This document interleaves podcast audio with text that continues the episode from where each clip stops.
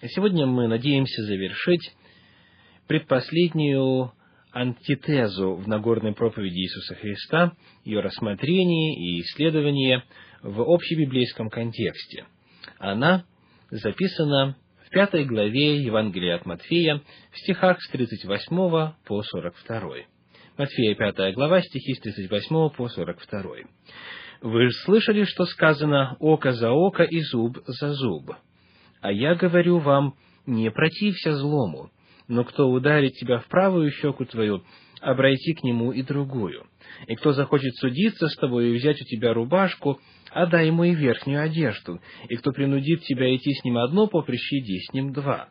Просящему у тебя дай, и от хотящего занять у тебя не отвращайся». Сегодня мы посмотрим на иллюстрации, которые Иисус Христос приводит для того, чтобы показать, как на практике можно применять принцип «не протився злому». Мы уже рассмотрели, что означает «кто ударит тебя в правую щеку твою, обрати к нему и другую». И теперь прочитаем 40 стих 5 главы Евангелия от Матфея. «И кто захочет судиться с тобою и взять у тебя рубашку, отдай ему и верхнюю одежду». Иисус Христос вновь делает различие между решением вопросов в суде и решением вопросов до суда. Он говорит: кто захочет судиться с тобою и взять у тебя рубашку, кто пригрозит тебе, что поведет тебя в суд, или у него появляется такое желание. Реши этот вопрос еще до суда, на уровне взаимоотношений. И говорит: отдай ему и верхнюю одежду. Рубашка, слово «рубашка» в синодальном переводе является переводом древнегреческого слова, которое означает «хитон». Это длинная нательная одежда. Она представляла собой длинную дерюжную или холстяную одежду из хлопчатобумажной или льняной ткани. Даже у самого бедного была смена рубашек, было несколько таких рубашек или хитонов. А верхняя одежда – это своего рода большой, похожий на одеяло плащ. Человек носил его днем как одежду, а ночью использовал как одеяло.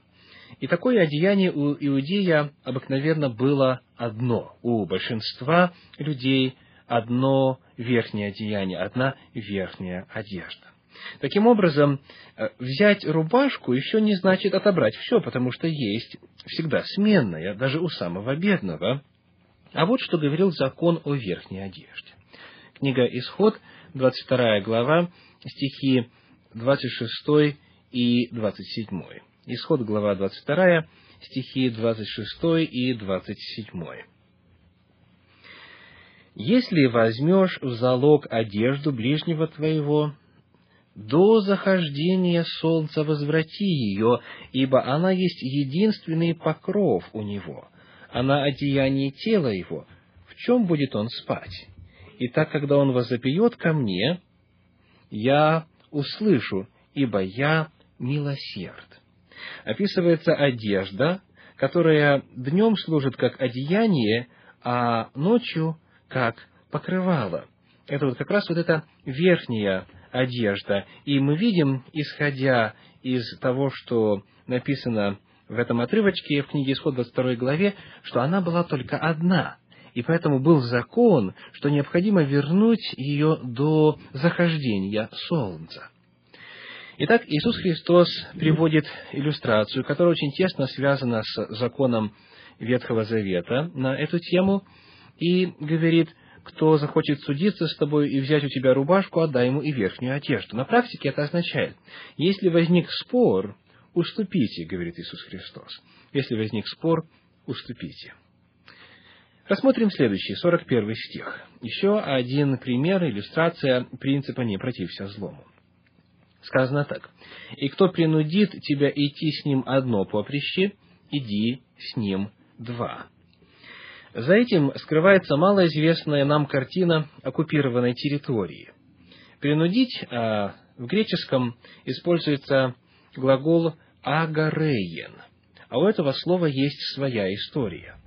Оно происходит от персидского «агареус», что значит «курьер». У древних персов была удивительная для того времени почтовая система. Все дороги были разделены на отрезки длиною в дневной путь. В конце каждого отрезка были свежие лошади, корм и вода для лошадей, а также пища для курьера. Но если на станции чего-нибудь не было или не доставало, могли принудить, используется вот это слово, агареин, принудить любое частное лицо дать пищу, приют, помощь лошадей и даже самому вести почтовое сообщение до следующей станции. Вот такое принуждение и называлось термином агареин. Позже это слово стало означать любое насильственное принуждение к несению службы на оккупантов. В оккупированной стране население могли принудить поставлять пищу, давать постой, перевозить грузы. Иногда завоеватели осуществляли свое право принуждать людей выполнять те или иные работы самым тираническим и отталкивающим образом. Угроза быть призванным для выполнения принудительных обязанностей постоянно висела над людьми, а Палестина как раз была завоеванной и оккупированной страной. И любой иудей мог в любой момент ощутить на плече прикосновение копья римского воина и услышать, что он призван служить римлянам, может быть, для выполнения самой тяжелой черной работы. Именно так случилось с Симоном Киринеянином, когда его принудили нести крест Иисуса. Давайте вспомним, о чем идет речь. Евангелие от Матфея рассказывает нам об этом. Евангелие от Матфея, глава 27, говорит следующее, стих 32. «Выходя, они встретили одного киринеянина по имени Симона, сего заставили нести крест его». Заставили в оригинале тоже агареин. Итак, вот эта картина. Иисус Христос говорит, кто принудит тебя идти с ним одно поприще, иди с ним два. Речь идет о взаимоотношениях между оккупантами и оккупированными. Речь идет о том, как жить под гнетом государства, которое завоевало твою страну.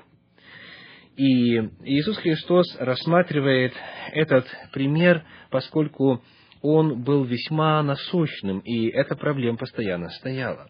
Нужно ли откликаться, нужно ли помогать римлянам, нужно ли повиноваться, когда они призывают на службу? Иисус Христос говорит «да». И причина тому кроется еще в Ветхом Завете. Однажды мы уже рассматривали этот принцип.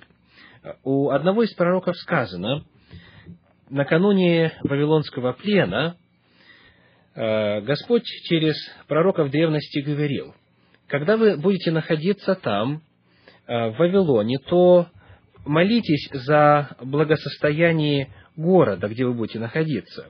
Это книга Иеремии, 29 глава, 7 стих. Там сказано, «И заботьтесь о благосостоянии города, в который я переселил вас, и молитесь за него Господу, ибо при благосостоянии его и вам будет мир». То есть, это ветхозаветный принцип о том, что, находясь в плену, в данном случае речь идет о Вавилонском плене, когда мы вспоминаем, что говорил пророк Иеремия, находящийся в плену человек должен был заботиться о благосостоянии того места, где он живет. Итак, Иисус Христос не дает чего-то нового, он повторяет ветхозаветный принцип, и если задать вопрос, а почему нужно повиноваться оккупантам, то, согласно Ветхому Завету, ответ такой. Бог говорил, вы не оказались бы оккупированными, если бы соблюдали мой закон. Фактически, в условиях Завета так и было сказано, если будешь слушаться, если будешь повиноваться, то тогда Господь удалит от тебя врагов, но если будешь нарушать закон, то приведет на тебя врагов, и они завоюют тебя, и ты будешь служить им. Таким образом, на практическом уровне для нас это означает следующее. Сделайте больше, чем вы должны. Сделайте больше, чем вы обязаны. Кто принудит тебя идти с ним одно поприще, иди с ним два. Любое дело всегда можно сделать двояко. Можно сделать самый необходимый минимум и не больше, чтобы в этом было видно, насколько оно ненавистно нам. но можно выполнить его вежливо, с улыбкой, любезно, с желанием не просто выполнить его, но выполнить его хорошо. Работу можно выполнить не только так хорошо, как этого от нас ожидают, но и намного лучше, чем кто-нибудь мог этого ожидать. Неспособный работник, обиженный слуга, грубый помощник еще не имеет правильного представления о том, что проповедует Иисус Христос. Христианин, согласно этому месту, не должен думать о том, чтобы поступать так, как ему хочется. Он должен заботиться о том, как бы помочь даже тогда, когда эта просьба о помощи неучтива, может быть, неразумна и эгоистична. И, наконец, последний, 42 стих, говорит так: «Просящему у тебя дай, и от хотящего занять у тебя не отвращайся». Здесь Иисус Христос просто-напросто повторяет положение Торы из книги Второзаконие 15 главы, стихи 7 по 11. Второзаконие 15 глава, стихи 7 по 11. «Если же будет у тебя нищий кто-либо из братьев твоих в одном из жилищ твоих на земле твоей, который Господь Бог твой дает тебе, то не ожесточи сердце твоего и не сожми руки твои перед нищим братом твоим, но открой ему руку твою и дай ему взаймы, смотря по его нужде, в чем он нуждается. Берегись, чтобы не вошла в сердце твое беззаконная мысль, приближается 7-й год, год прощения, и чтобы от этого глаз твой не сделался немилостив к нищему брату твоему, и ты не отказал ему, ибо он возопьет на тебя Господу, и будет на тебе грех». Итак, Иисус Христос говорит о том, что по-прежнему необходимо соблюдать те законы, которые были даны в Ветхом Завете, поскольку они даны были тем же милостивым и любвеобильным Богом, который в Новом Завете продолжал говорить и открывать свою волю. Всего вам доброго, до свидания.